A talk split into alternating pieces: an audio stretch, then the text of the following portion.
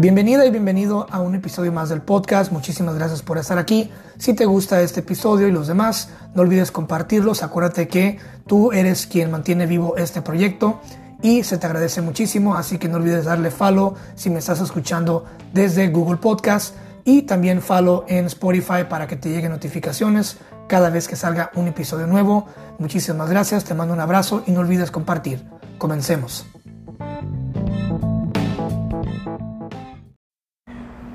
Alfredo Castañeda Chávez. Naces en 1960. Así es. En 1960 estaban pasando muchas cosas en tu década. Se aprueba la píldora anticonceptiva. Se conmemora por primera vez a Kennedy desde su muerte. Muere Marilyn, Marilyn Monroe. Se registra el primer trasplante de corazón conocido en la historia. Empieza la onda hippie, las drogas, el sexo, el alcohol, todo este movimiento hippie, entre otras, ¿no? Buen de cosas que estaban pasando en tu, en tu década. Para, para 1960-69 ya llega el hombre a la luna, el primer hombre en la luna. Para ese entonces tú ya tenías, pues obviamente, 9, 8, 9 años. ¿Cómo, fueron los, ¿Cómo fue crecer en los 60? ¿Qué te acuerdas de los 60? Eh, naces en Michoacán. ¿Qué te acuerdas de los 60? ¿Qué, ¿Qué, qué, memorias puedes rescatar del México de los 60? Pues te diré que yo viví los mejores años que se puede hablar de una, una bonita vida en la República Mexicana. ¿Por qué los mejores años? Porque no teníamos pobreza, no teníamos violencia, no teníamos muchas cosas que hay hoy en día. Por ejemplo, en esa época eh, te dabas el gusto de vivir en casas amplias, grandes, con bastante terreno, te tenías tus puerquitos, todo, lo que tú puedes tener, gallinas, eh, pavos, puercos, chivos, lo que tú quisieras. Había mucho respeto, mucha, mucho respeto hacia las cosas ajenas. Eh, en, ese, en ese tiempo las mujeres muy pocas trabajaban, porque todavía el salario de aquellos tiempos alcanzaba para que las mujeres vivieran en sus casas y atendieran a sus hijos, ¿no? Había también la libertad de que si una persona adulta miraba a alguien haciendo una maldad, pues te podía llamar la atención y le podían decir a tu mamá o así, ¿no? Eh, había tanta felicidad que nos encontrábamos con los amigos. ¿A dónde vas? No, pues llevo este plato de mole para tu mamá. Y yo le decía, mira, llevo este plato de carnitas para la tuya. O sea, era tan bonito que se compartían las comidas las comadres, las vecinas, ¿no? Este, yo me acuerdo que había, llegaban las personas que iban al, pasaban por el pueblo porque iban a la sierra a cazar pájaros para vender, llegaban con mi mamá, mi mamá les ofrecía agua, a veces hasta de comer un taco, cosas así. O sea, lo que no pasa hoy día, ¿no? Ahora, este, había, había mucho, mucho de qué vivir, pues. Mi pueblo era un lugar muy agrícola, tanto así que teníamos a mucha gente, a mucho agricultor americano, sembrando nuestros terrenos, invirtiendo en nuestras propiedades en México. La gente vivía bien feliz, teníamos un ferrocarril que no se daba abasto a llenar de fruta para, para, exportar. Un, ferrocarril que no paraba, no paraba. Se producía de todo, todo se exportaba, había mucho dinero, mucha felicidad, ¿ves? Mucho trabajo, tanto así, tanto así, que muy poca gente emigraba para Estados Unidos. Es más, la gente de la frontera venía a trabajar a mi pueblo. Por ejemplo, teníamos gente de Torreón que, venía a las pizcas de algodón a, a, trabajar en la agricultura acá en mi pueblo. Se llenaba el pueblito de toda la gente durmiendo en la plaza. Afuera de la iglesia había, te encontrabas 100, 200 personas tiradas ahí. No había violencia, no había robos, nadie se quejaba de un robo. ¿Mm? La gente, eh, mi mamá tenía cuartitos allí y había gente que venía de allá, se venía con sus propias esposas a trabajar en el cultivo de algodón, en el cultivo del plátano. Bueno, había muchísimo gente trabajando. Yo sabía de Estados Unidos porque pues por las películas y, y todo eso, pero no tenía yo la necesidad de, ni siquiera había pensado yo en viajar a Estados Unidos. Pero ¿qué fue lo que pasó? Los años más bonitos de, que yo viví en México este, fueron 60, 70, 80 y 90. Fue lo máximo, lo más bonito. ¿Qué pasó? Los malos gobiernos que tenemos, por ejemplo, Salinas de Gortari. Salinas de Gortari nos acabó porque se vino una desintegración familiar gracias a todos los excesos de robos que él hizo la gente empobreció, toda la gente que invertía en México produciendo estadounidenses, canadienses, la gente inversionista empezó a retirarse.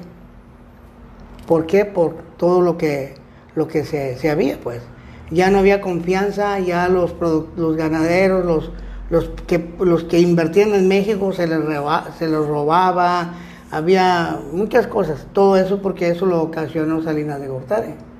Entonces el pueblo empobreció a tal grado de que se vino una desintegración familiar grandísima, grandísima. Ya la señora trabajaba, el marido no. aparte, que en México nosotros somos familias muy numerosas, estamos hablando de 8, 10, 12. Por ejemplo, mi mamá tuvo 18, murieron 6, quedamos 12, ¿no? Pero no importaba, no importaba porque nosotros cuando, cuando mi papá y mi mamá tenían alguna diferencia entre ellos, nos iba mejor. ¿Por qué? Porque escogíamos lo que queríamos comer. Por ejemplo, mi mamá nos decía, ¿qué quieren comer hoy? Para que no vayan a pedirle a él. ¿Ve? ¿Por qué? Porque siempre, aparte de que él pues tenía otras, otras mujeres por ahí y había que mantenerlas también, pues ellas vivían mejor que nosotros, porque siempre, siempre vive uno, la primera familia vive peor que la segunda. ¿Por qué? Porque todos las, las el, el, macho, macho mexicano siempre procura tener, ahora sí como dice el dicho, candil de la calle, oscuridad de tu casa. ¿no? Entonces, a nosotros nos iba bien, así que cuando ellos peleaban y se enojaban, pues para nosotros estaba muy bien. ¿Por qué? Porque nos decían, ¿qué quieren comer? No, pues vamos matando un chivo. Vamos haciendo, vamos matando un puerco para hacer carnitas, chicharrón y todo eso. O mátense esas gallinas. Ya nos iba mejor. O sea, siempre, siempre tuvimos en mi casa comida en abundancia. Nosotros teníamos un terreno de 40 por 40 y teníamos una casa que casi ocupaba todo el terreno. Así que teníamos pájaros desde que entraba a la casa hasta la punta. Cuando, cuando a mí me tocaba darles de comer, llegaba a la otra punta y ya estaban nosotros sin comida. ¿Por qué? Porque pues, los pajaritos tiran la comida, a veces era, era demasiado pájaros. Mi mamá hacía intercambio con los que iban a agarrar pájaros para, para llevarlos a las ciudades a vender. Teníamos muchísima variedad de pájaros bonitos, sin número de pájaros muy bonitos, exóticos, caros que no se miraban en las ciudades, obvio, ¿no? Entonces, este, yo, cuando la gente dice que todo el tiempo ha sido lo mismo, es mentira. Eso es mentira. ¿Por qué? Porque yo lo viví, yo lo viví. Nunca, nunca, nunca vamos a volver a vivir una época como la que yo viví. Teníamos hasta, de todo teníamos en cantidad y de calidad hasta hablando de buenos artistas, de buenos cantantes. No escuchábamos una, un cantante como un Chalino Sánchez, esos estaban vetadísimos. Nadie los quería escuchar. Nadie prestaba sus oídos para esas canciones. Me acuerdo cuando una vez, el primero que empezó a grabar, que yo me acuerdo, una voz así gigante, fue Héctor Montemayor. Y empezó porque pues él pagó todo, yo me imagino, porque no había compañías disqueras que quisieran grabar así. ¿Qué, ¿Cuál sería la sorpresa que gustó? Gustó porque era él, él era campirano y gustó las calzoncitas, eran de él. Yo me imagino que él tuvo que haber pagado. Y de ahí se abrió la oportunidad para otras voces más, más chillantes, ¿no? Y, y bueno, entonces, eh, el, en el asunto de, de la economía, pues yo en la escuela con un peso compraba una torta, un refresco y me quedaban 40 o 20 centavos. Obviamente la torta dependiendo de lo que tú le quisieras por él. Pero estamos hablando que tú, tú ibas al cine. Estamos hablando de una sala de cine de, vamos hablando de unas cuatro estrellas, cinco estrellas, ¿no? En aquel tiempo. Un Cinépolis. Sí, un Cinemex. eh, algo, algo de calidad porque los cines de mi pueblo teníamos buenos cines, ¿eh? Buenos cines, tan buenos que a veces pasaban pura película americana y de estreno, ¿eh? De estreno, películas buenísimas. Este, y nos cobraban un peso, un peso. Bueno, yo en ese tiempo, yo tenía nueve años, diez años, estoy hablando del 70, vamos por decirlo así, yo hacía chicharrón de res y sacaba cinco pesos. Me daba el gusto de invitarle a mi amigo el güero pecoso. Lo invitaba yo. Vamos al cine. Y él, como él era de, era de más bajos recursos que yo, porque él vendía palomitas, pero, pero pues su mamá nomás le daba para el cine. Entonces, lo que yo hacía, este, él ponía las palomitas y yo, y yo ponía la entrada del cine, ¿no? Entonces, Porque nos- él ya las traía, las vendía. Sí. Entonces él. Se me hace un buen trato, ¿eh? Nos íbamos al cine, pagábamos el peso y no te miento, no nos cansábamos de ver las películas, las mismas. Entrábamos en la mañana desde que abrían y nos casi nos corrían, porque ya se cerraba el cine. Como te dijera, o sea, eh, había ganas de cada ocho días íbamos, ¿no? Y, nos, y podíamos escoger, había veces que, ¿sabes qué? Vamos a ver una película aquí de este y nos salemos y nos vamos al otro. Entonces, cuando íbamos con él, con el güero, nos íbamos. Mi mamá tenía una comadre que trabajaba en un, lugar donde, donde vendían enchiladas y le ponían pollo arriba. Entonces, pasábamos con ella y le decíamos, le vamos a encargar todos los huesitos que salgan, ¿no? Ajá. Y cuando regresábamos del cine, pasábamos con ella y nos tenía más o menos de 2 a 3 kilos, de puro, porque vendían muchísimo. Y acá se usa que al pollo se le da una precocida, ¿verdad? Como era puro, pura gallina de, de, de campirana, pura Sí. gallina buena, este, pues ya eh, que se despegaba un pedacito y esto. Todos esos huesitos nos los daban y pues nos íbamos come y come y tirando, tirándolos para atrás. Cuando llegábamos allá, pues ya estábamos hablando de el cine lo cerraban a las 10 de la noche. Caminábamos casi una hora pa- atravesando todo el pueblo y brincando la gente que estaba dormida ya. ¿Ves? La gente que estaba dormida. Que venía de otras partes Sí, de México de o del norte de México sí, a trabajar. Que venía de otras partes. las de parcelas, México, ¿no? sí. Todo. Y te digo, nunca, yo nunca escuché que dijeran, ay, me robaron, no, no, nada. En sus mismas, en sus mismas eh, costales que traían para trabajar, ahí mismo se atendían. Había unos que se venían al, a trabajar al tren, a llenar los vagones de maíz, de, de todo.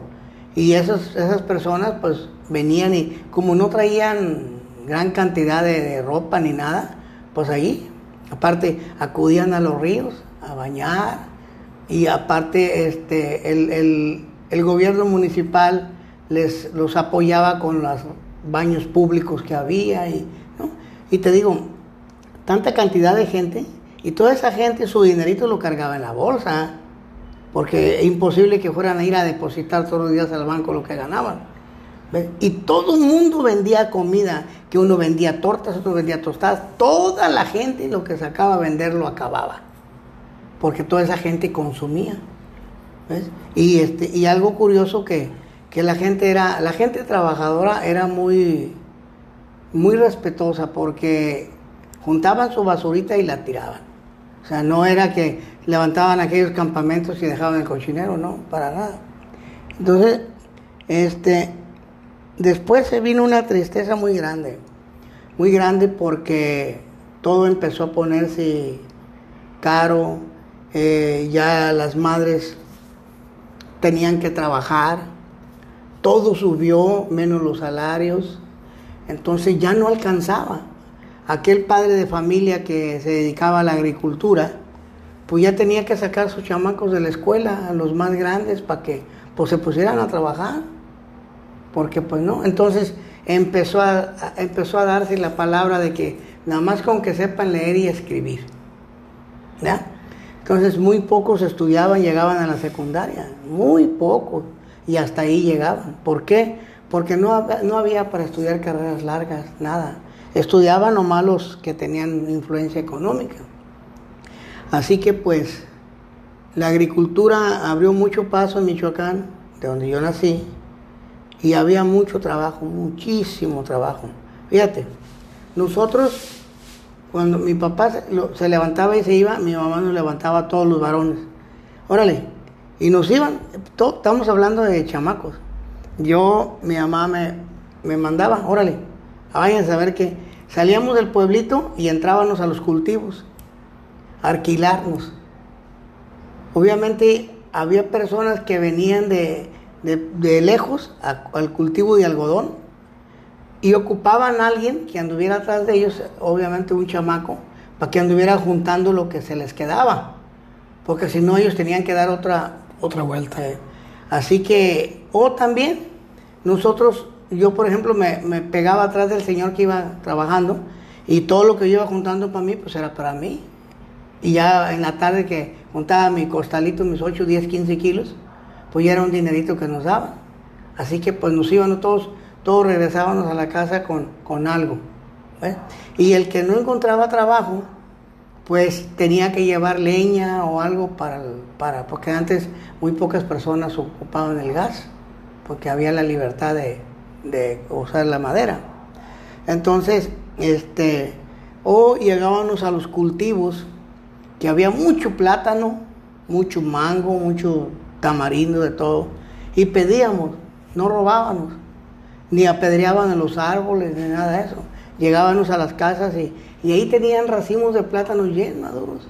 Y nos los daban.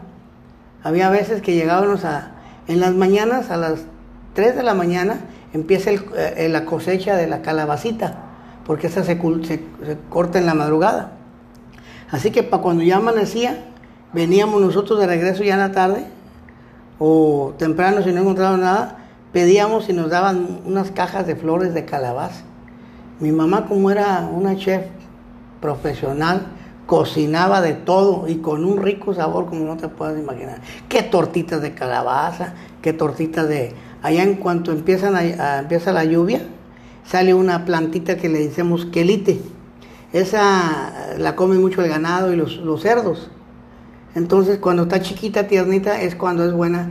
La cortamos y esa se, se precoce en agua y luego se, se tritura y se hace con huevo. Uy, y, con queso, no, hombre, unos, unas comidonas de lo que la tierra propia produce y regala, ¿no? Entonces, las, las, tortas de calabaza, ¿no? Y a la calabaza mi mamá las precocía con, con, en agua caliente y luego las escurría y las capeaba con huevo no, pues unas tortotas. Había, mucha gastronomía barata, económica y que allá en cuanto empieza a llover, empiezas a ver qué es lo que vas a comer, qué verdolagas, qué quelites, qué hacerles. O sea, mucha gastronomía que se puede, que se puede comer gratis. Entonces también gracias a eso, pues las grandes familias subsistían, ¿no? Tenías tus vacas, tenías tu todo. Pero ya que se vino esa situación crítica, empezaste a vender y a vender y a vender y a vender y a poquito ya no te alcanzaba ni, para, para mantener la familia. Entonces muchos, muchas familias se desintegraron porque ya los hombres pues no podían alcanzar a mantener la familia y las mujeres pues empezaron con problemas ya familiares, ¿no? De que pues como hay que trabajar y hay que trabajar y no alcanza y este ya terminó la primaria pues que trabaje para ayudar a los demás y aquellas pues que ya tienen que trabajar en la tortillería, que ya deja la escuela. Entonces por eso empezó a emigrar mucha gente para Estados Unidos. Mucha gente para Estados Unidos y mucha gente menor de edad. Pues. Entonces antes sí iba gente para Estados Unidos, pero porque se, se enganchaba, vamos. Eh, los agricultores allá había una temporada que ocupaban para, la cosecha de sus productos, acudían a México y contrataban a la gente. La gente iba hasta allá y la regresaban para atrás. Algo bonito, pues, algo bonito. No había la necesidad de brincarte de alambrado o con un coyote, nada de eso, porque no teníamos necesidad de ir para Estados Unidos. Entonces es cierto lo que dicen que básicamente a veces entraban hasta caminando o nadando. Sí, cuando yo la, primera vez que ingresé a Estados Unidos, yo ingresé caminando. Es más, un chamaco como de unos 12 años fue el que me pasó brinqué la frontera y ahí me vendió con otras personas ahí. Y ese era un negocio. Eh, las fronteras de Tijuana estaban llenas de, miles y miles de dólares que se movían. ¿Por qué? Porque, pero te digo, pasabas caminando, además no había ni línea fronteriza, no había nada. La gente de allá se venía a disfrutar acá a, a Tijuana, a las fronteras, y en la mañana se iban a trabajar y no había ni problema. ¿Cómo, cómo, cómo fue la, cómo era la adolescencia? ¿Cómo era pasar una adolescencia en México en, los setentas? Con, el, con, con, los hippies viniendo con todo, lo, todo este show, el, despertar de las drogas psicodélicas, el rock británico, rock, los Beatles, rock, eh, la música por una, por una parte, las drogas por otra parte, el, el liberalismo de los jóvenes, este, la televisión empezando a meter cultura más cool, más pop. ¿Cómo era crecer? ¿Cómo era pasar o cómo fue pasar una adolescencia en los 70s? 70s ya inicios de 80s. ¿Cómo fue tu adolescencia? Bueno, todo eso llegó, pero en una escala muy, muy leve. ¿Por qué? Porque en México había unas culturas muy, muy arraigadas al, al ambiente familiar. Eh, sí, llegaron y a los primeros que empezaron a tocar y a conquistar fueron a los, a los jóvenes que tenían una posición económica buena. Entonces, esas culturas llegaron a México y las, las empezaron a,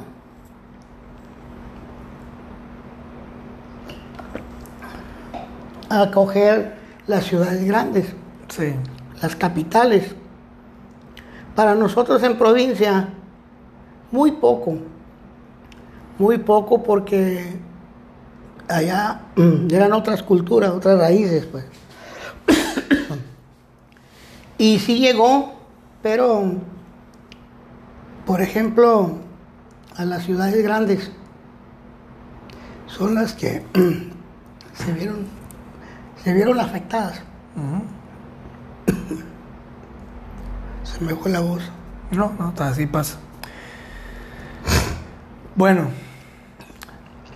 para los que ya, ya íbamos centrados más de 20 minutos en la plática, para los que en lo que acá el caballero se echa un trago de whisky, para los que no saben quién es Alfredo Castañeda, pues es mi papá, y pues lo traje porque es una pieza clave y porque pues el podcast en sí fue fundado para traer a gente pues que ha marcado mi vida, ¿no?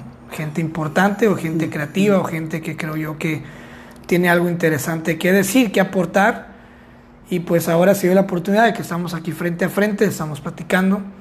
Y quise, quise eh, traerte al podcast con ese tema del México que se nos fue por así decirlo. Claro. Porque ahora estamos en, en, pilas de... Estamos ahorita en este momento en que se graba el podcast, estamos en tiempos electorales. Obviamente cuando salga el podcast, este episodio que ustedes están escuchando, también estaremos en pilas electorales, estaremos en campañas. Entonces, eh, pues México se nos fue, fue un México que se nos fue, un México muy bonito, me has contado esas historias y creo yo que los morros de ahora o la gente o los chavos de ahora no están conscientes de muchas cosas. Y también curiosamente se está volviendo a repetir lo mismo que decías, de que siempre se piensa que es lo mismo. Es como un pesimismo rico que le gusta a la gente rica, a la, a la oligarquía, que se repita para desanimar pues a la gente a que salga a votar, a la gente a que actúe. Y también pues está eh, como un, afán de que se olvide la historia, ¿no? De que se olvide el hecho de que antes con un peso te comprabas una torta de jamón, una Coca-Cola en bolsa y hasta unas papitas, ¿no? Sí. Y que con un peso también entrabas al cine, ¿no? Sí. Entonces, y que con la mitad de un peso podrías echar gas, gasolina a tu carro. Claro. Entonces, regresamos al tema de lo que estabas hablando, de que obviamente las drogas llegaron a México, empezaron a tocar a las familias ricas. Con eso ya en mente, ¿cómo viste tú, cómo era en los 70s y 80s, vamos brincando de década en década, cómo era ya en los 80s la división de clases? Ya había clase pobre muy marcada en México, había clase rica muy marcada en México, o viste una diferencia en las divisiones? ¿Viste que mejoró la división? ¿Viste que fue peor la división de clases? ¿Cómo eran los 80 en México? Obviamente en, los, en el 85 pues ocurre el gran temblor. ¿Qué recuerdas tú de los 80 y te tocó a ti el temblor también? Bueno, este, yo te digo, eh, México dio un, un cambio como cuando te agarra un temblor en la noche y no te da tiempo de nada. Toda la gente que tenía de qué vivir se quedó pobre. ¿Por qué? Pues porque vino la devaluación del peso, vino el, el cambio de la moneda gracias al presidente que regía en ese tiempo. Por ejemplo, un caso muy palpable que mucha gente lo ha de recordar, eh, se, había, se había descubierto todavía hasta ahorita, un mineral de lo más grande, grandísimo, el cual iba a ser la economía muchísimo, muy grande en México, que no teníamos por qué estar padeciendo o sea, eh, desgastes económicos, ¿no? Y en ese tiempo, para abrir ese puerto, estamos hablando del puerto Lázaro Cárdenas, estaba Salinas de Gortari de presidente. Ese puerto se tenía que, era un puerto, era algo virgen, pero allí estaba el mineral que se tenía que sacar. Un mineral que se iba a vender por todo el mundo y iba 20, 40, 100 hasta 200 y no se iba a acabar, porque era algo grandísimo. Entonces, este señor, para poder convencer a todas las personas que tenían el bordo del mar, tenían cultivo de, mucha fruta, porque obviamente nadie quería vender. El Señor les compró, nunca dijeron nada del puerto, nunca mencionaron el puerto, porque obviamente la gente no iba a vender. Pero este Señor les ingenió y les compró a un precio que los dejó con los ojos abiertos. ¿Ves? Ni siquiera los dejó pedir tanto. Y estamos hablando de unas millonadas de pesos por cualquier terreno insignificante. Vamos por decirlo así, tú tenías un terreno que valía 2 millones de pesos. Él te daba 20 por él. Toma, te voy a dar 20. Imposible que te negaras. De resistirte. ajá. Entonces, ¿qué fue lo que pasó? Toda la gente vendió y se viene la devaluación del peso. Él cambia, le quita los ceros al peso. Toda esa gente que estaba contenta se volvió loca y mucha gente se mató. ¿Por qué? Porque al verse engañados y al ver que sus terrenos estaban llenos de, de piedra, ¿por qué? Porque fue cuando abrieron el mar e hicieron todo para que pudieran llegar los barcos grandes a sacar dicho material. ¿Ves? Pero nadie sabía de eso. Nadie sabía de eso. Ya que hicieron todo eso, entonces empezaron a llegar las, las dragas marinas para hacer todo. Entonces esos terrenos que se vendieron caros vinieron quedando regalados y la gente, pues mucha gente se mató de coraje, mucha gente se volvió loca porque se quedó sin nada. ¿Ves? Mientras este señor astutamente pues hizo todas esas compras, ¿no? Entonces, este, eh, hoy día todavía tenemos ese material sacándose. Pero sacándose, pues es una empresa privada, ya no es de- sacándose, este, todo mundo ha robado, todos los gobiernos han robado. Ahora México está dando un respiro y México acaba de hacer un cambio muy grande para bien, para bien, porque este gobierno es un gobierno mexicano, no es un gobierno extranjero. Entonces, ni hay ningún mexicano vendido con ningún extranjero. No tenemos españoles, no tenemos a nadie de otro país. Este señor es 100% mexicano. Entonces, necesitamos un gobierno como este, pero no por unos 10 años. Necesitamos un gobierno como este por unos 80 o 100 años.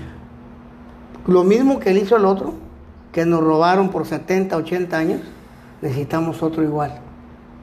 Pero que repare las cosas para que México pueda cambiar. Y como, como te digo, nosotros los mexicanos no tenemos necesidad de andar en ningún otro país. Tenemos playas lindísimas, tenemos material, nuestro México es riquísimo. Pero ¿qué es lo que pasa? Los malos gobiernos no hacen nada por la gente.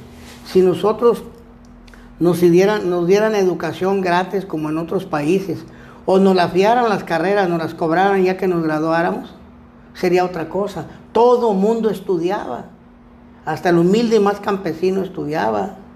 ¿Por qué? ¿Qué tiene? Que pagues tu carrera después. Así lo hacen en otros países como Estados Unidos. Te capacitan, te gradúan, te, te hacen grande, te hacen una persona interesante, una persona inteligente, una persona con, con, con una buena carrera. Claro que te la cobran, pero ¿qué tiene? ¿Qué tiene? Porque nunca vas a estar mal económicamente, siempre vas a tener un buen ingreso, ¿no? Y obviamente mucha gente se va a, de campesinos porque pues no les quedó más más de que la pura primaria. El asunto de las drogas se inició porque también este con la caída, eh, con la, eh, la desintegración familiar, se vinieron muchas cosas por las cuales tener uno que sobrevivir. Cuando a ti ya no te dan trabajo, pues tienes que buscar la manera de sacar para comer, ¿no? Es igual como empezó la situación en Estados Unidos. En Estados Unidos tú brincas y te daban trabajo y eras bienvenido.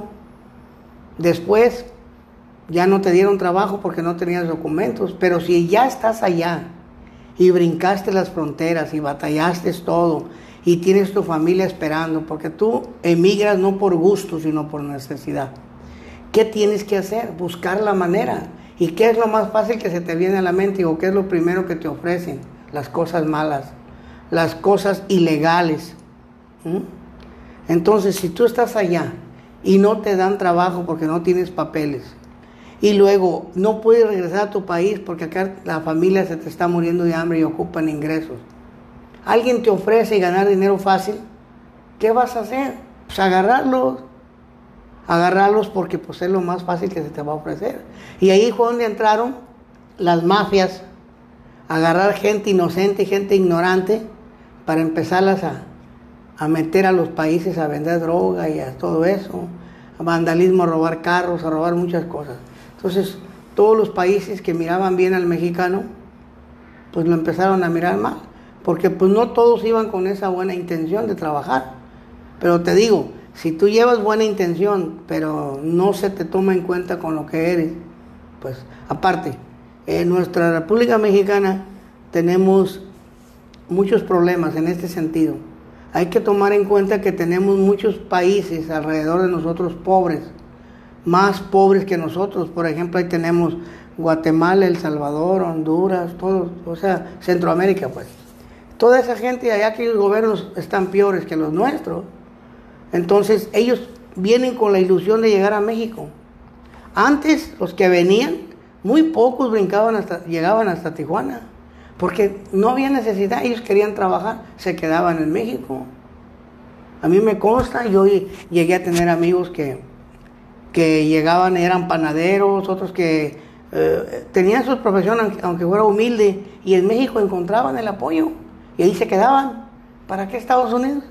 Ahora, ¿por qué van para Estados Unidos? Porque en México estamos jodidos, estamos igual, igual de pobres que ellos.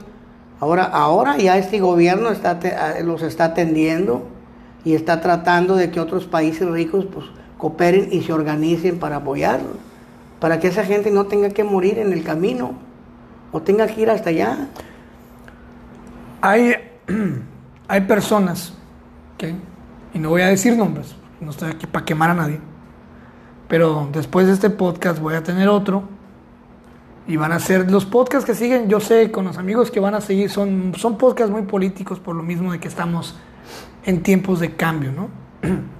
Hay personas que no quieren a este presidente porque ha sido muy suave con el crimen organizado famosamente por lo que dijo, ¿no? Abrazos, no balazos. Eh, parece que no está haciendo nada contra el narco, parece que el narco anda feliz por su casa, parece que controla en todos lados, eh, pero, como te digo, existe esta constante, eh, ¿cómo se llama? Ese constante Alzheimer de la historia que a la gente cada seis años se le olvida. ¿Tú te acuerdas en los tiempos con Calderón? que él, decide no dar abrazos, sino dar balazos, y arde todo México, ¿no? Arde todo México. Michoacán arde, Sinaloa arde, todo el mundo arde. Miles y miles de muertos, quemando carros, miles y miles de muertos. Obviamente no todos son contados. ¿eh? Llega el Peña igual, pero el Peña peor. Él ni siquiera da balazos ni abrazos. Ignora. ¿ah? Ignora. Pasan lo de los 43 estudiantes, entre otros miles y miles y miles y miles de muertos. ¿ah? Entonces llega AMLO y empieza a atacar el, problema desde otro ámbito. ¿Cómo? Vamos a dar becas. Vamos a supervisar a dónde se está yendo el dinero a los estados.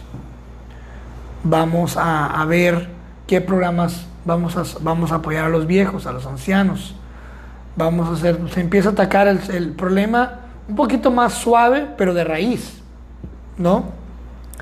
Entonces la gente quiere pues ver que el gobierno llegue, entre y, y empiezan a meter gente a la cárcel, empiezan a meter las balaceras y que caigan los jefes del, de la mafia y quieren ver todo este show, ¿no? Siento yo que AMLO está incomprendido, mucha gente obviamente no lo entiende, no lo comprende. Para, para mucha gente el cambio significa pues balaceras, ejército contra... O sea, hay mucha gente que en sí quiere ver las calles arder, ¿no? ¿Tú qué piensas de, de, que AMLO eh, no se ha entendido por ciertas personas, no, no, lo quieran, piensen que no está haciendo nada. Este, de antemano yo sé, te consta que AMLO ha hecho mucho por ti, ¿no? Con los programas.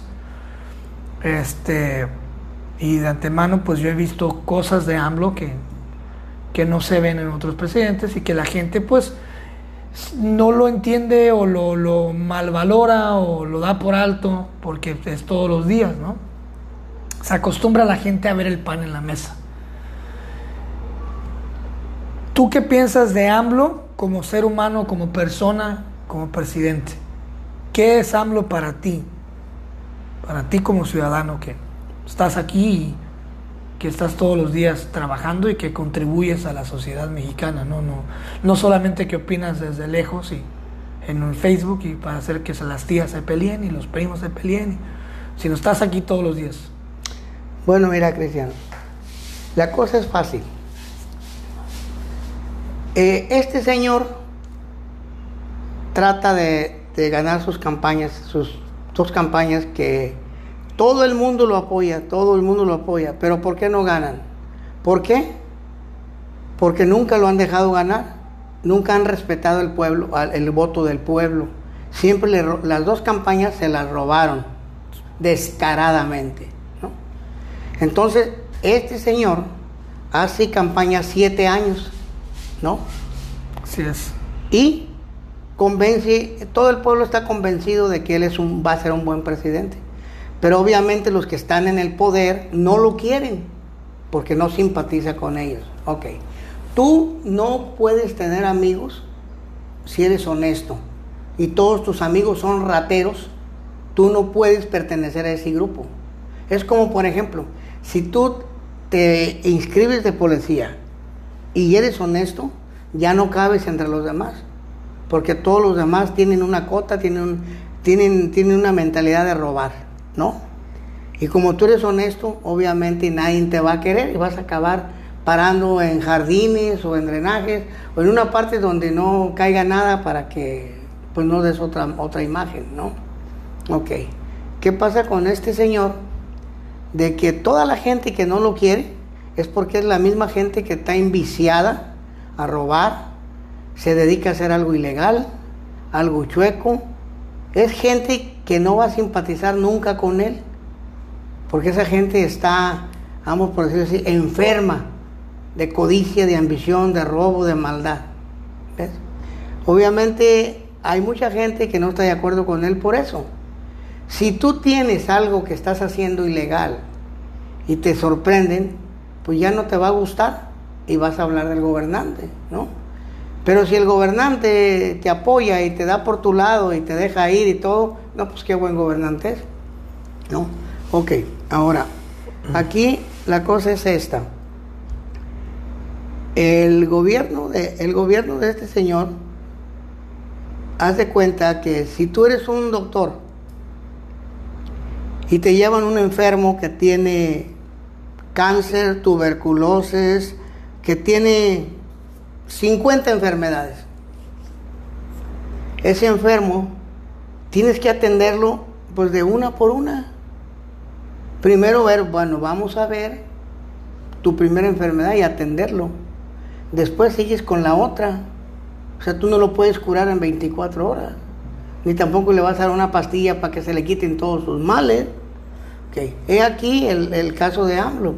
Este señor llega a, México.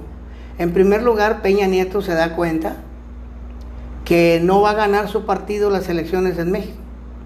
Y se empieza a preocupar por dejar un país hundido. Hundido en la pobreza, hundido en la delincuencia, hundido en todo lo malo. Porque él sabe que el PRI no va a volver a ganar México. Entonces, ¿qué dicen? Vamos a dejarle a este señor un país destrozadísimo. Que hasta el mismo Fox le dice, buena suerte. ¿Eh? ¿Para qué?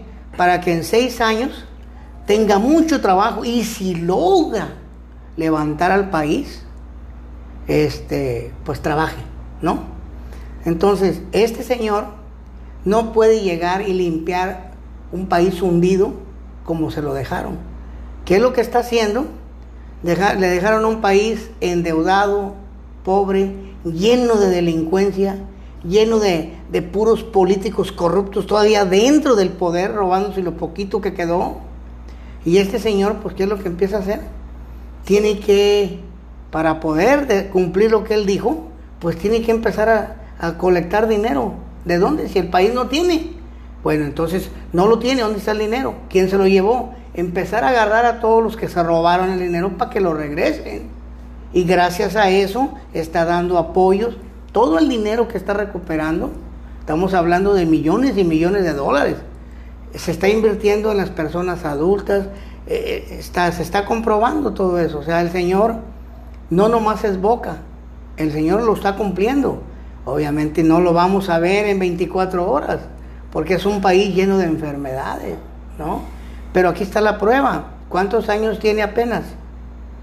De todas las inversiones que, él, él derrochó, esas compañías, aunque demandaron y ganaron demandas y se les dio el dinero para atrás, todavía él invirtió y se ve los millones y millones de, pesos que se ahorraron.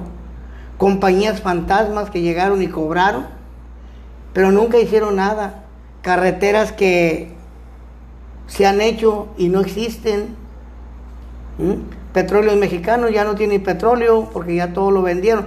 todavía no lo sacan de la tierra, ya lo tenían vendido, cuando ni siquiera, o sea, estamos hablando de que un país que se tiene que rescatar, entonces, para rescatarlo hay que pagar un precio, y el precio que él está pagando es un trabajo arduo, arduamente, aparte se llega a la... Le dejaron una epidemia de violencia, ¿ve? Drogadicción, luego tenemos la pobreza que le dejaron, ahora tenemos una pandemia. Que nadie la esperaba. ¿No? Y el Señor ahí está. El Señor ahí está. Ahí está, ahí está, ahí está, ahí está. Y está conquistando logros y logros y logros y logros y logros. O sea, eh, no, no, te puede, no te puede decir todo lo que ha, ha hecho Él, porque todo lleva su, su, plazo, su tiempo, ¿no?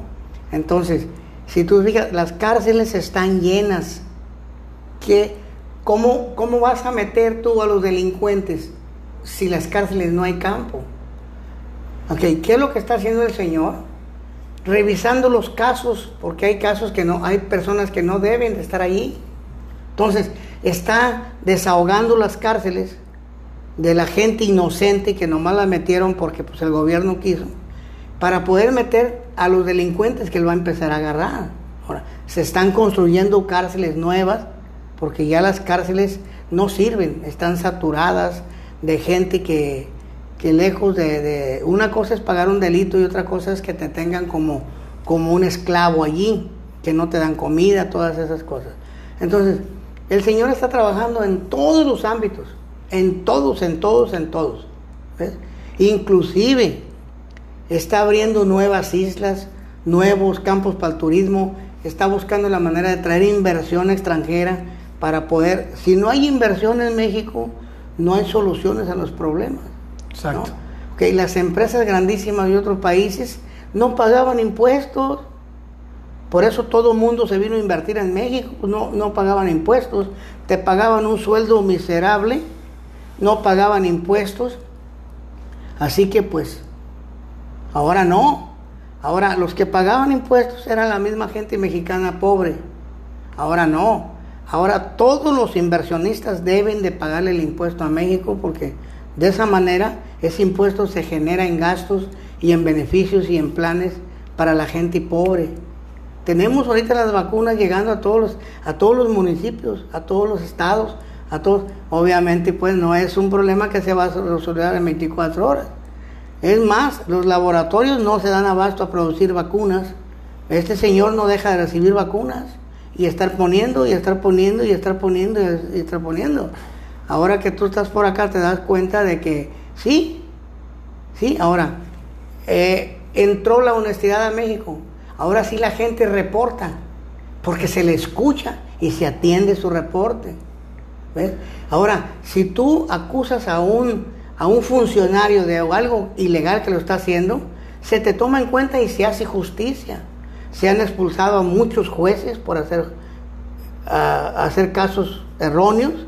Este, se han, muchos directores de hospitales se les ha privado de su, de su trabajo por corrupción, por abusar de las vacunas cuando no les toca. O sea, estamos viendo una, una honestidad y una, una, ahora sí, una justicia en México que poco a poco va, va, va, va ganando terreno, va ganando terreno. Yo acabo de cumplir 30 años. Tú ya tienes 60. Uh -huh. Me doblas la edad. ¿verdad? Sí. Cuando yo nací tú tenías 30. Así es. Yo todavía no tengo hijos, pero esperemos que se dé, ¿no? ¿Qué consejo? Tres preguntas en una, ¿no? La primera, ¿qué se siente tener 60 años espiritualmente, físicamente? ¿Qué se siente llegar a los 60 y tener 60 años?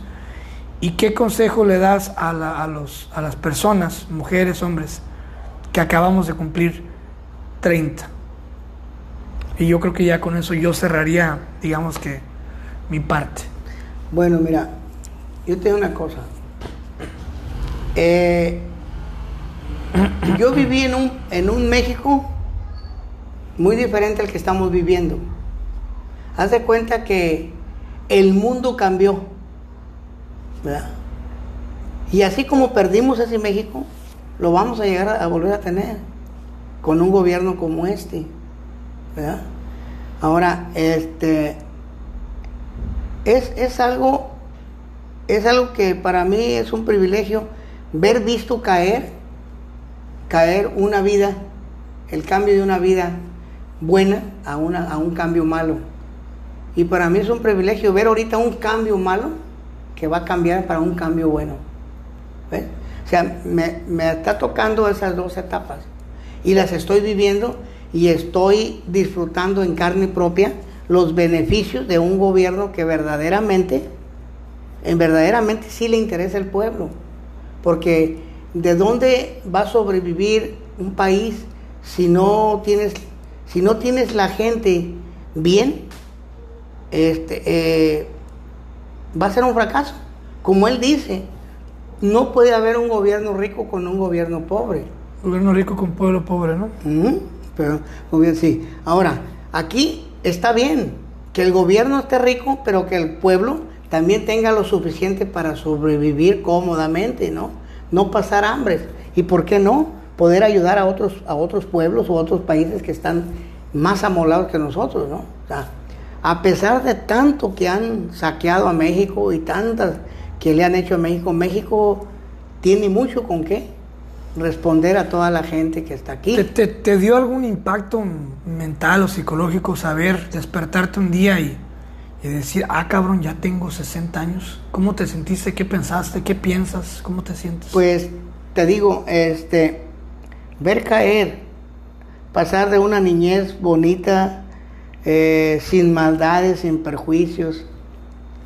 Este, las drogas siempre han existido, ¿no? Pero no en las provincias, no se miraba mucho eso. Se miraba en las ciudades grandes donde, donde hay otras mentalidades, donde los valores se pierden.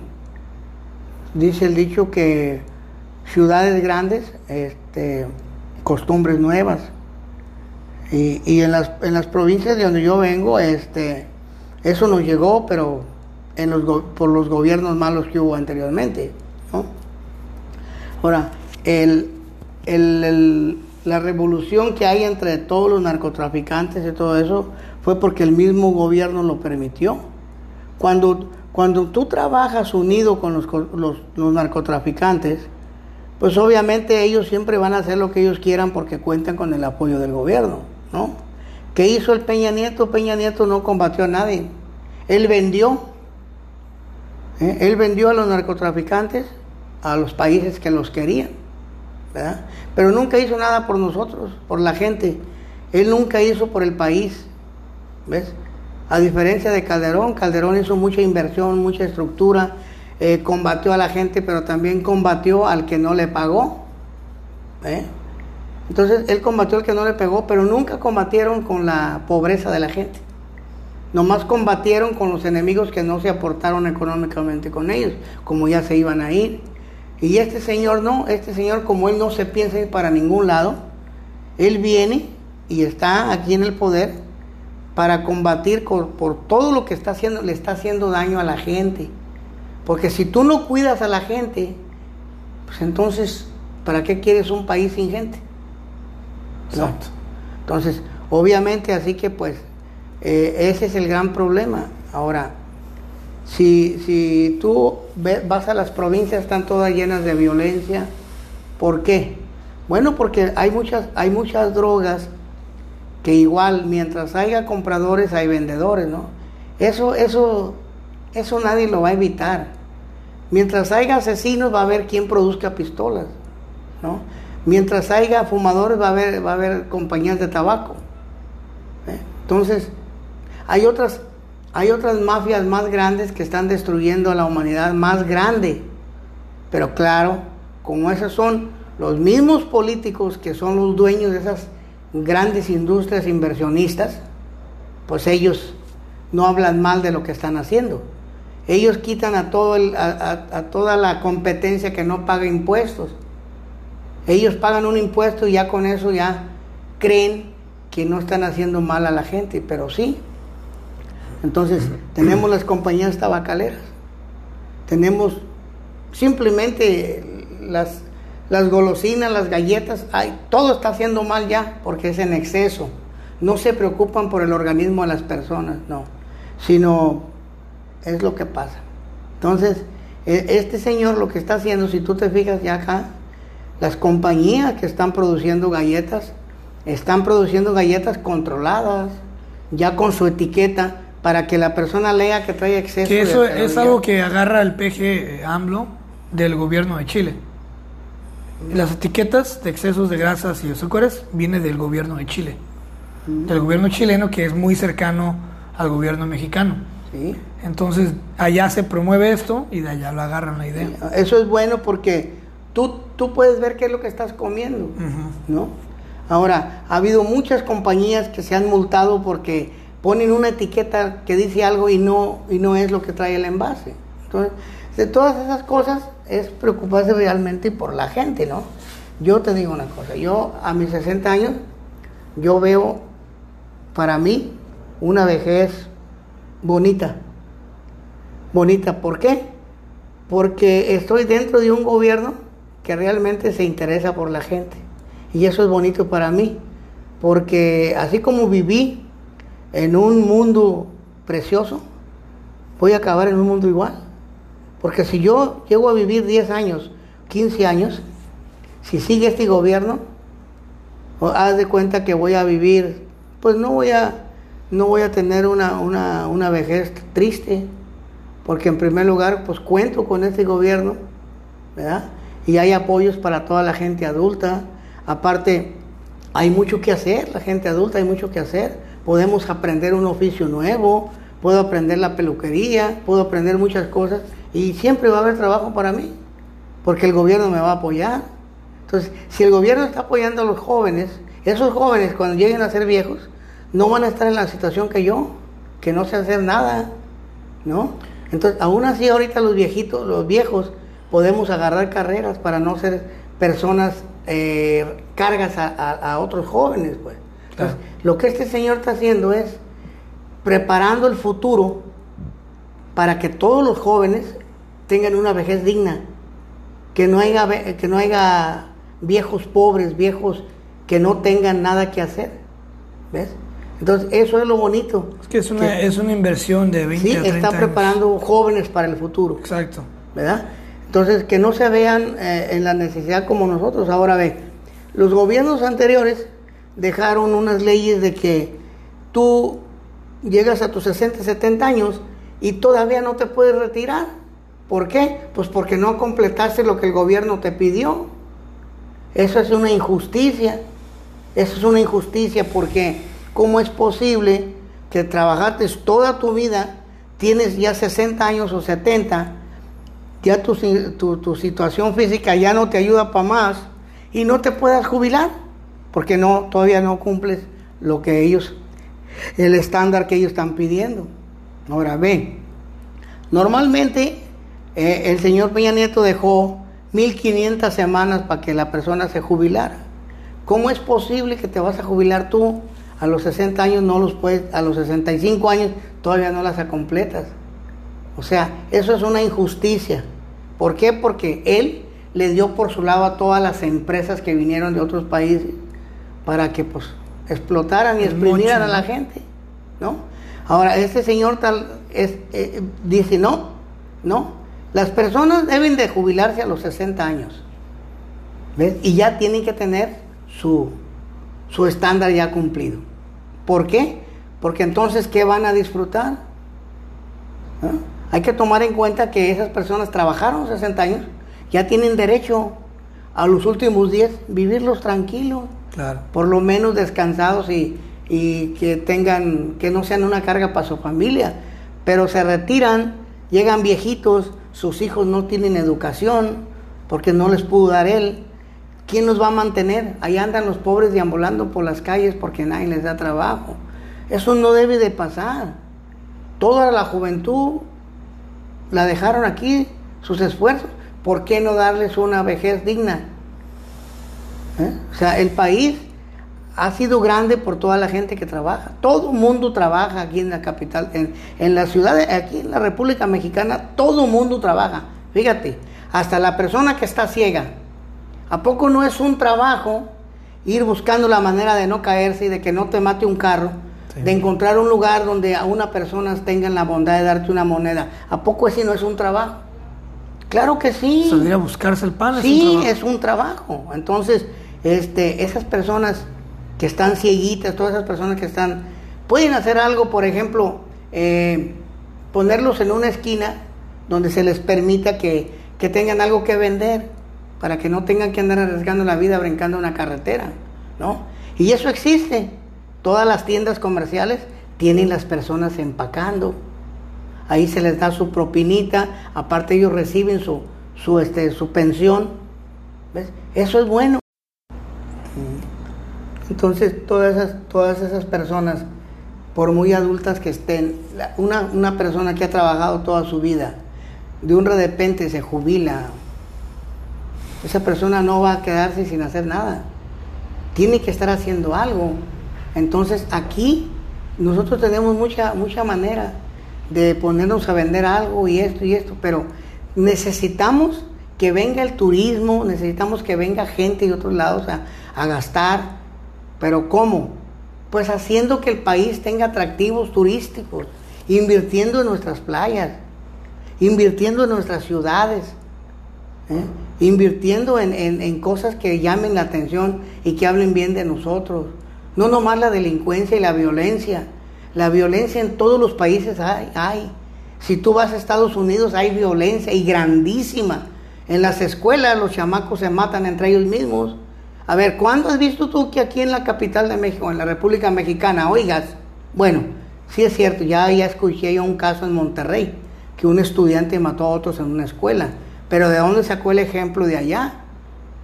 Porque de allá se nos, se nos empiezan a minar creencias y, y gangas y cosas que, que, acá quieren seguir también los estudiantes. ¿Ves? Pero acá, acá no existe eso. O sea, sí tenemos delincuencia, claro, porque por las, las mafias se andan peleando, pero ¿por qué se andan peleando por, por la ambición? Porque el gobierno dejó de apoyarlas, porque ahora los grandes narcotraficantes se les está agarrando, se les está quitando el dinero, se está invirtiendo en otras cosas, ¿no? Pero también otros países que no tienen nada que estar haciendo en México están haciendo violencia en México. ¿Eh? Tenemos colombianos, tenemos venezolanos, estadounidenses. ¿Qué tienen que estar haciendo acá? Ellos también andan en cosas chuecas. Claro, claro. Se meten al país de, la República Mexicana, hacen sus malas inversiones, sus chuecuras, y, ya eh, hacen que la gente mexicana se vea mal. ¿Ves? Se vea mal, pero pregúntate tú, ¿de dónde se llenan los demás países de droga? De otros, otros países también. Ahora, Estados Unidos produce mucha droga. Que ahí hay, hay narcotraficantes que compran a fuerzas. Si México no pasa la droga por aquí, pues va a pasar por otro lado. Eso nunca se va a acabar. Todo está en la gente. Si tú sabes que el cigarro te hace daño, bueno, ¿quién te va a obligar a que te lo fumes? Tú, si tú quieres fumarlo, tú lo vas a fumar. O sea, si tú quieres tomarte una soda que te hace daño, es problema tuyo. O sea, todo está en la cultura y en la educación que se le da a la gente. Para eso están las escuelas. Si en las escuelas hubiera una clase de que el gobierno entrara, el ejército entrara y empezara a enseñar cómo se producen las drogas, qué llevan, los estudiantes pensarían antes de usar una droga, ¿no? Ahora, si a las jovencitas que se les viola y se les mata y todo, si incluyeran en las escuelas una clase de física con defensa personal, ¿ves? Las muchachitas no tan fácil las violaban, porque todas las jovencitas deberían de tener su clase de defensa personal. ¿Por qué? Porque se requiere, se necesita. Y no estuviéramos con ese problema de tantas jovencitas muertas. ¿Eh? Está comprobable, mira, cualquier malandrino, cualquier tipo que agarre a una muchacha con malas intenciones y sepa defensa personal, no hace nada. Está comprobable cuántas ¿Cuántas muchachas que trabajan en el ejército has oído tú que las acaben violando? Sí, los novios, los maridos las matan, sí, pero violadas a la fuerza, no. ¿Por qué? ¿Por qué no meten que el, ejército dé clase de defensa personal? ¿Ves?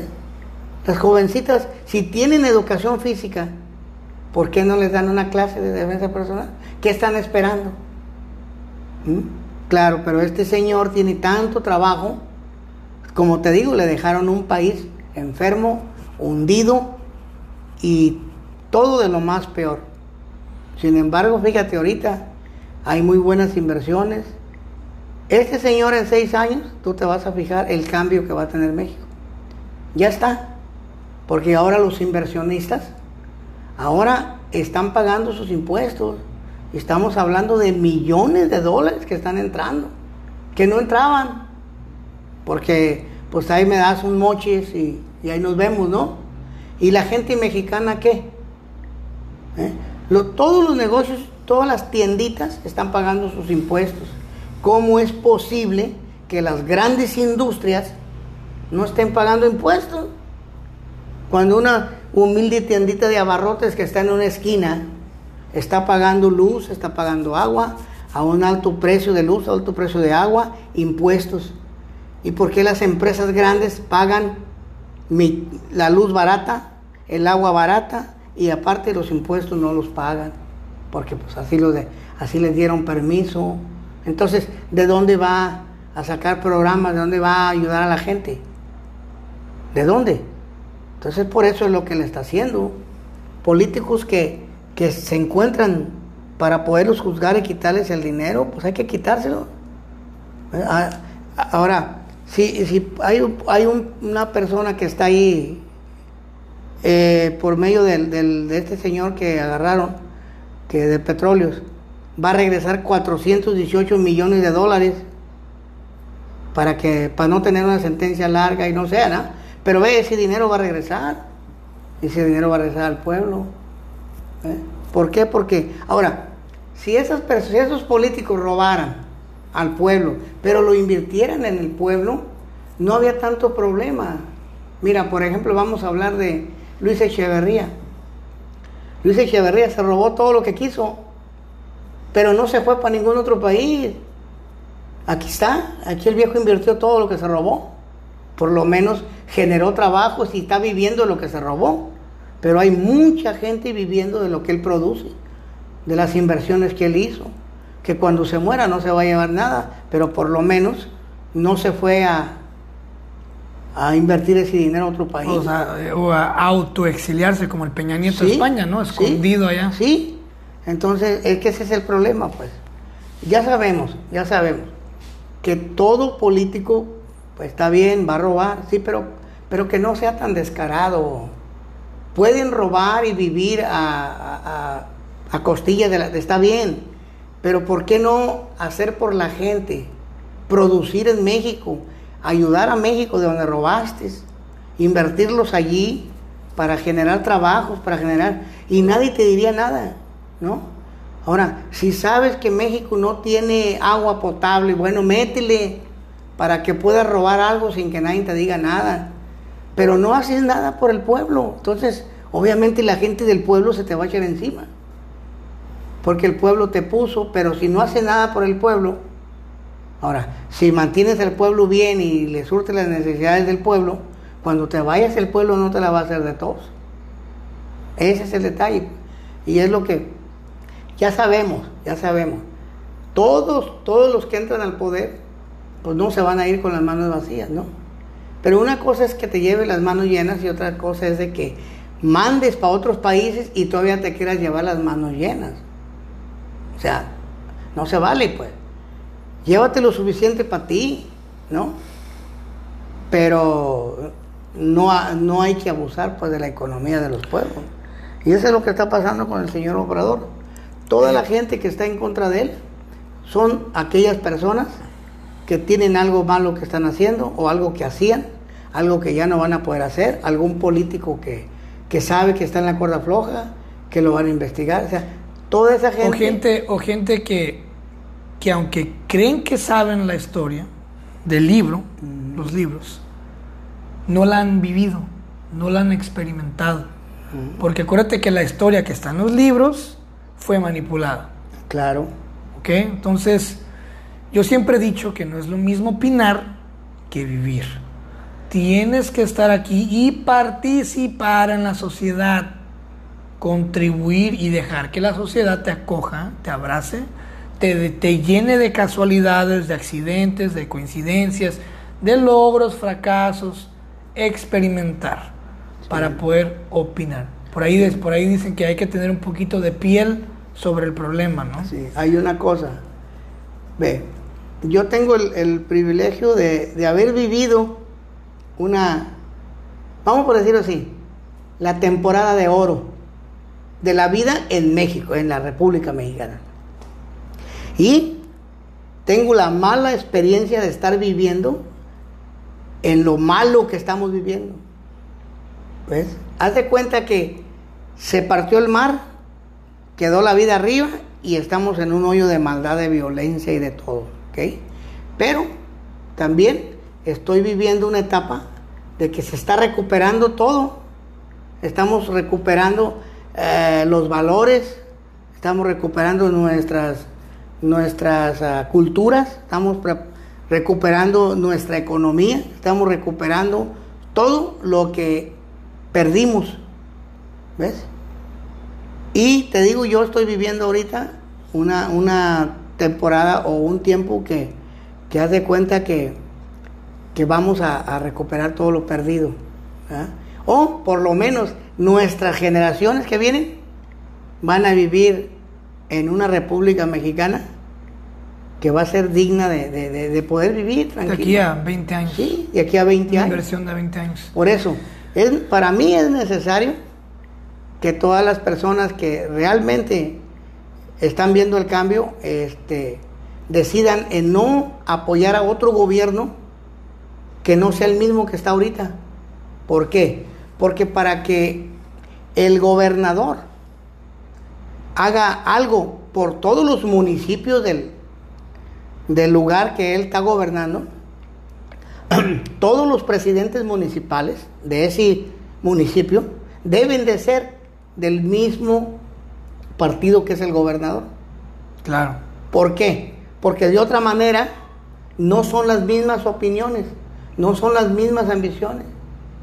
Claro. Yo te lo digo, mira, por ejemplo, si vamos a ver el caso de Tijuana, Tijuana, el mismo gobernador era del mismo partido que el presidente municipal. Tijuana nunca antes había cambiado tanto como con ese gobierno. Porque sí es cierto, robaron, pero dejaron un Tijuana digno de venirlo a visitar. Este, no sé si tú alguna vez has estado por ahí, te has dado cuenta, hay muchos cambios. Más de 7 millones de veces. Mucha agricultura, hay mucho, mucha inversionista, todo ¿por qué? Porque no nomás es una mala imagen, hay mucho, pero es lo que te digo yo, como este señor dijo, para que nuestro México cambie necesitamos que dentro del gabinete político, donde deciden las, las leyes, donde se cambian todo, pues haya muchos diputados de nuestro partido para que estemos de acuerdo. Si no, siempre va a haber un problema. ¿eh? Los gobernantes políticos que están dentro, los diputados que están dentro del gabinete, que son de los viejos partidos corruptos, esos nunca van a estar de acuerdo. Por eso las leyes no se aprueban porque siguen teniendo gente corrupta adentro, allí. Que vota en contra. Que vota en contra. Todos esos son los que están en contra de que México no avance. ¿Por qué? Porque están enfermos de robar, de robar y robar y robar. Todos, todos esos políticos deben de sacarlos, pero para sacarlos el pueblo tiene que votar por los políticos que son del mismo partido que gobierna el país. Cierto. Para que se pueda se puedan canalizar. Mira, un ejemplo en Michoacán, para que te des cuenta. Cuando estuvo Peña Nieto, eh, se mandaron un apoyo para que se sembrara eh, árboles, pinos, se sembraran, se, se llenaran los, los cerros, pues, para que hubiera, pues, mejor, ¿no? Y a la misma vez darles trabajo a las personas. Ok. Sí llegaron los pinitos y llegó el dinero. Pero después, después de tres años, entrevistaron a la gente y ahí estaba, ahí donde descargaron los pinos, ahí estaban secos. ¿Por qué? Porque el presidente municipal recibió los pinos, recibió la, la carga de pinos que iban a sembrar, pero el dinero se lo embolsó. La gente no trabajó y ahí se pudieron los pinos, los arbolitos. ¿Por qué? Porque no eran del mismo partido. ¿Ves? Así que pues, por darle la contra a aquel, pues hago esto, ¿verdad? Entonces por eso los pueblos no avanzan. Ahora, este señor, si tú te fijas, este, por todos los pueblitos, él va y visita. Y eso es bueno. Es el único presidente que conoce físicamente Sí. todos los municipios del país. ¿Sí? Y sabe las necesidades.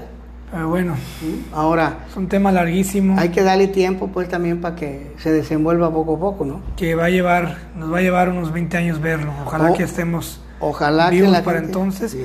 Y yo creo que este episodio pues va a servir sobre todo porque pues nos escucha mucha gente joven de entre 25 y 35 años que tienen que votar y pues mucha gente de otros de otros países de Latinoamérica y Sudamérica que también es chido, es padre. Es interesante escuchar cómo está la, la, la política en México y darse cuenta que no solamente allá pasan esas cosas, ¿no? Este, gracias por pues sí. pues por La- sentarte aquí conmigo a platicar. La juventud, la juventud debe de ver, debe de ver. Todos los jóvenes son inteligentísimos, ¿ok? Deben de ver realmente el futuro. ¿Ves?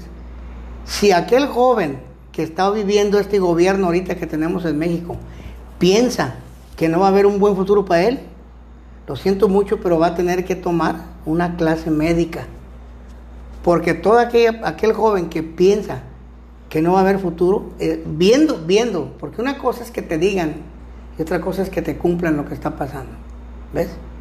Este es un joven mal, mal, mal mentalmente, porque si no, si no vamos a tener un futuro con este gobierno, entonces ¿con cuál?